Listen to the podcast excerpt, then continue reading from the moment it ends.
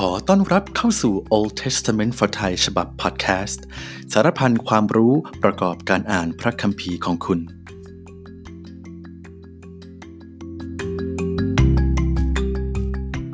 สวัสดีครับ พบกันอีกครั้งนะครับกับ Old Testament for Thai Podcast หวังว่าพี่น้องทุกท่านยังคงสบายดีกันอยู่นะครับ ถ้าอยู่บ้านเบื่อๆ ก็เปิดเข้ามาฟังพอดแคสต์ของ Old Testament for Thai กันครับ เอาละครับ วันนี้นะครับเราจะมาพูดคุยกันถึงเรื่องลำดับเวลาในพระคัมภีร์ครับ ภาษาอังกฤษเราเรียกว่า chronology นะครับ chronology สะกดแบบนี้นะครับ C H R O N O L O G Y chronology ไปรับฟังกันเลยครั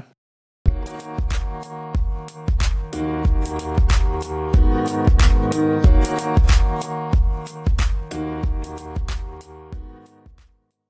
ก่อนอื่นนะครับ เราจะต้องไม่สับสนระหว่างคำศัพท์สองคำที่เราอาจจะเคยได้ยินกันมานะครับ คือคำว่า chronology ซึ่งเป็นการหาลำดับช่วงเวลาในพระคัมภีร์ กับอีกหนึ่งคำคือคำว่า genealogy genealogy เนี่ยเป็นการไล่ลำดับพงพันธุ์ในพระคัมภีร์นะครับ แต่ว่าวันนี้นะครับเราจะมาพูดถึงเฉพาะเรื่องของ chronology ก่อนก็คือการหาลำดับเวลาในพระคัมภีร์ chronology นะครับมีอยู่ 2 รูปแบบด้วยกันคือ 1. เราเรียกว่า relative chronology หรือการลำดับเวลาแบบเทียบเคียง และ 2. เราเรียกว่า absolute chronology หรือการหาลำดับเวลาอย่างเฉพาะเจาะจงนะครับ เรามาดูรูปแบบที่ 1 กันก่อนครับ relative chronology นะครับหมายถึงการลำดับช่วงเวลาแบบเทียบเคียง ซึ่งเราเห็นได้ชัดจากพระธรรม เช่น 1 2 พงกษัตริย์ พี่น้องคงจะทราบนะครับว่าในประวัติศาสตร์ของอิสราเอลเนี่ยจะมีช่วงที่เขาแยกออกจากกันเป็นสองอาณาจักร ซึ่งการเล่าประวัติศาสตร์ในช่วงนี้นะครับ พระคัมภีร์จะใช้ relative chronology เนี่ยมาอ้างเทียบเคียงความสัมพันธ์ของการขึ้นครองราชระหว่างกษัตริย์อิสราเอลคนหนึ่งกับกษัตริย์ยูดาห์อีกคนหนึ่งนะครับ เช่นผมอ่านในพระธรรมหนึ่งพงกษัตริย์บทที่ 15 นะครับ ในข้อที่ 1 เขียนว่า ในปีที่ 18 แห่งรัชกาลเยโรโบอัมบุตรเนบัตอาบิยัมทรงครองยูดา พี่น้องเห็นไหมครับว่า ในปีที่ 18 แห่งรัชกาลของเยโรโบอัมของอิสราเอล ที่ยูดาเนี่ย มีกษัตริย์อีกองค์หนึ่งขึ้นครองที่ชื่อว่าอาบิยัม นี่คือการใช้ relative chronology หรือว่าการลำดับเวลาแบบเทียบเคียงการขึ้นครองราชของกษัตริย์ในสองอาณาจักรนี้นะครับทำให้เราสามารถเทียบเคียงการครองราชของกษัตริย์อิสราเอล กษัตริย์ยูดาห์หรือกษัตริย์ในอาณาจักรอื่นๆนะครับเช่นในอียิปต์ในอัสซีเรีย หรือในบาบิโลนก็ได้นะครับ เมื่อเราสามารถเทียบเคียงลำดับการขึ้นครองราชได้แบบนี้เนี่ยทำให้เราพอจะสามารถ ไล่ลำดับช่วงเวลาแบบหลวมๆนะครับในประวัติศาสตร์ได้ เช่น ไล่ลำดับตั้งแต่ช่วงที่แยกอาณาจักรเนี่ยย้อนกลับไปในสมัยของโซโลมอน ย้อนกลับไปในสมัยของกษัตริย์ดาวิดหรือย้อนกลับไปจนถึงสมัยของกษัตริย์ซาอูลได้นะครับ นี่คือการลำดับเวลาในแบบที่ 1 ที่เรียกว่า relative chronology ลำดับเวลาแบบเทียบเคียงครับสำหรับการลำดับช่วงเวลาในแบบที่ 2 นะครับ เราเรียกว่า absolute chronology หมายถึงการหาช่วงเวลาแบบเฉพาะเจาะจงในประวัติศาสตร์ครับ ในทางประวัติศาสตร์เรานับเวลาโดยการแบ่งช่วงเวลาออกเป็น 2 ช่วงนะครับ โดยใช้การประสูติขององค์พระเยซูคริสต์มาเป็นจุดแบ่งครับ โดยจุดแบ่งนี้นะครับเราเรียกกันว่าคริสตศักราช ใช้ตัวย่อว่า AD มาจากภาษาละติน Anno Domini in the year of the Lord ในปีขององค์พระผู้เป็นเจ้า ส่วนในช่วงเวลาที่เกิดขึ้นก่อนการมาขององค์พระเยซูคริสต์เราจะเรียกว่า BC before Christ โดย AD เนี่ยเราจะนับไปข้างหน้าเรื่อยๆ ส่วน BC เราก็จะนับย้อนถอยหลังไปเรื่อยๆ เหมือนกัน แต่บางครั้งครับพี่น้องเราจะเจอกับตัวย่ออีกแบบหนึ่ง ก็คือตัวย่อ CE และ BCE ซึ่งทั้งสองแบบนี้นะครับเป็นการเรียกแบบไม่อ้างอิงกับ ศาสนาคริสต์นั่นเอง CE ก็คือ Common Era และ BCE ก็คือ Before the Common Era ช่วงปีสามัญและช่วงก่อนปีสามัญนนั่นเองครับ ปัญหาก็คือว่าแม้พระคัมภีร์จะบอกเราเกี่ยวกับช่วงเวลาแบบ relative chronology หรือว่าช่วงเวลาแบบเทียบเคียง แต่เราจะทำยังไงที่จะสามารถรู้เวลาแบบเฉพาะเจาะจงหรือ absolute chronology ได้ เพราะเราต้องการปีอ้างอิง เพื่อจะนับถอยหลังไปยังเหตุการณ์ต่างๆ ในพระคัมภีร์ได้อย่างแม่นยำเราไม่รู้การศึกษาเรื่องนี้จนกระทั่งในปี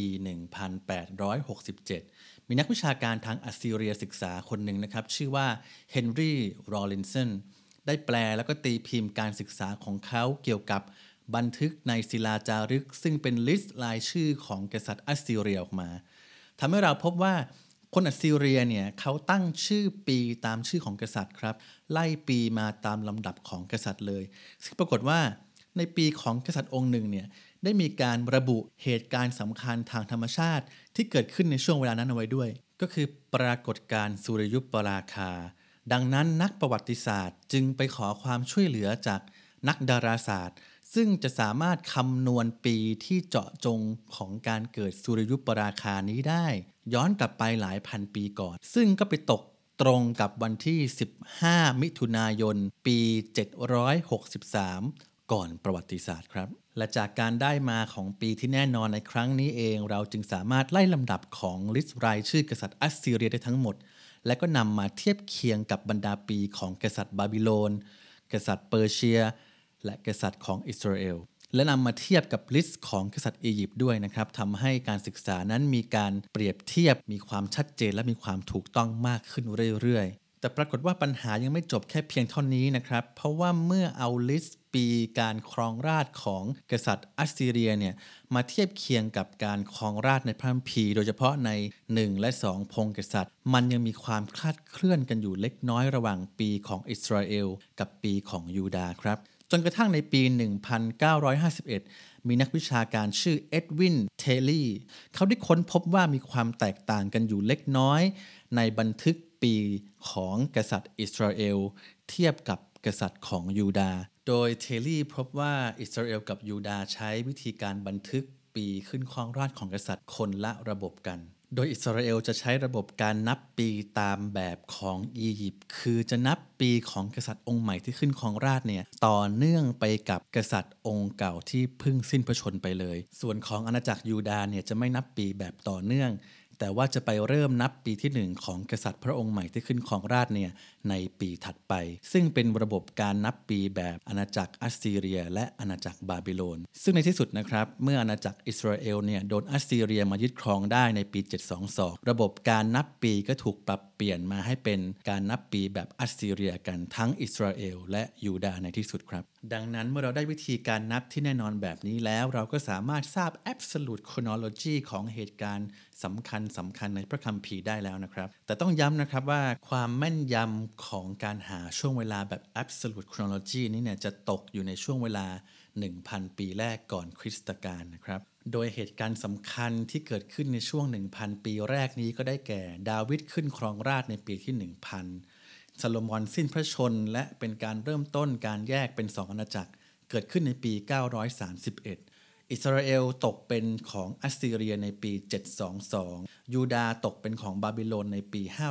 586 ไซรัสมหาราชของเปอร์เซียมีชัยเหนือบาบิโลน และทำให้คนยูดาห์ได้กลับบ้านเมืองของตัวเองได้เนี่ยเกิดขึ้นในปี 539 ครับ แต่สำหรับการไล่เวลาในช่วง 1,000 ปีถัดไปเนี่ย ยังทำได้อย่างค่อนข้างลำบากนะครับ ที่จะหา absolute chronology ที่แน่นอนได้ เพราะว่ามันเป็นการย้อนเวลากลับไปนานมากทีเดียว โดยเหตุการณ์สำคัญที่เกิดขึ้นในช่วง 1,000 ปีถัดมาเนี่ยนะครับ ก็คือเหตุการณ์อพยพของอิสราเอลออกมาจากอียิปต์ซึ่งก็ยังมีข้อถกเถียงกันอยู่หลายทฤษฎีนะครับ เราคงจะได้มีโอกาสในการนำประเด็นนี้ขึ้นมาพูดคุยในครั้งต่อๆไปครับ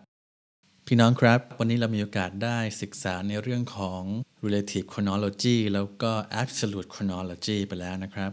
หวังว่าพี่น้องคงจะได้รับประโยชน์ไปบ้างไม่มากก็น้อยนะครับ ชีวิตของเราเองก็เป็นส่วนหนึ่งของประวัติศาสตร์ แห่งความรอดของพระเจ้านะครับ หวังว่าพี่น้องยังจะจดจำได้ถึงวันเวลาที่ได้มีโอกาสรู้จักกับองค์พระเยซูคริสต์เป็นการส่วนตัวนะครับ นั่นเป็น relative chronology ของพี่น้องนะครับ เมื่อไหร่ที่พบกับ คำถาม ความทุกข์ยากในชีวิต ให้เราย้อนกลับไปดูช่วงเวลาที่เราได้รู้จักกับพระเจ้าเป็นครั้งแรก จดจำ absolute chronology นั้นไว้ด้วย เช่นเดียวกันว่า วันไหนปีไหน เวลาไหน เพื่อที่ว่าเราจะได้นำช่วงเวลานั้นมาเป็นกำลังใจ หนุนน้ำใจตัวเองในช่วงเวลาที่ทุกข์ยากลำบากครับ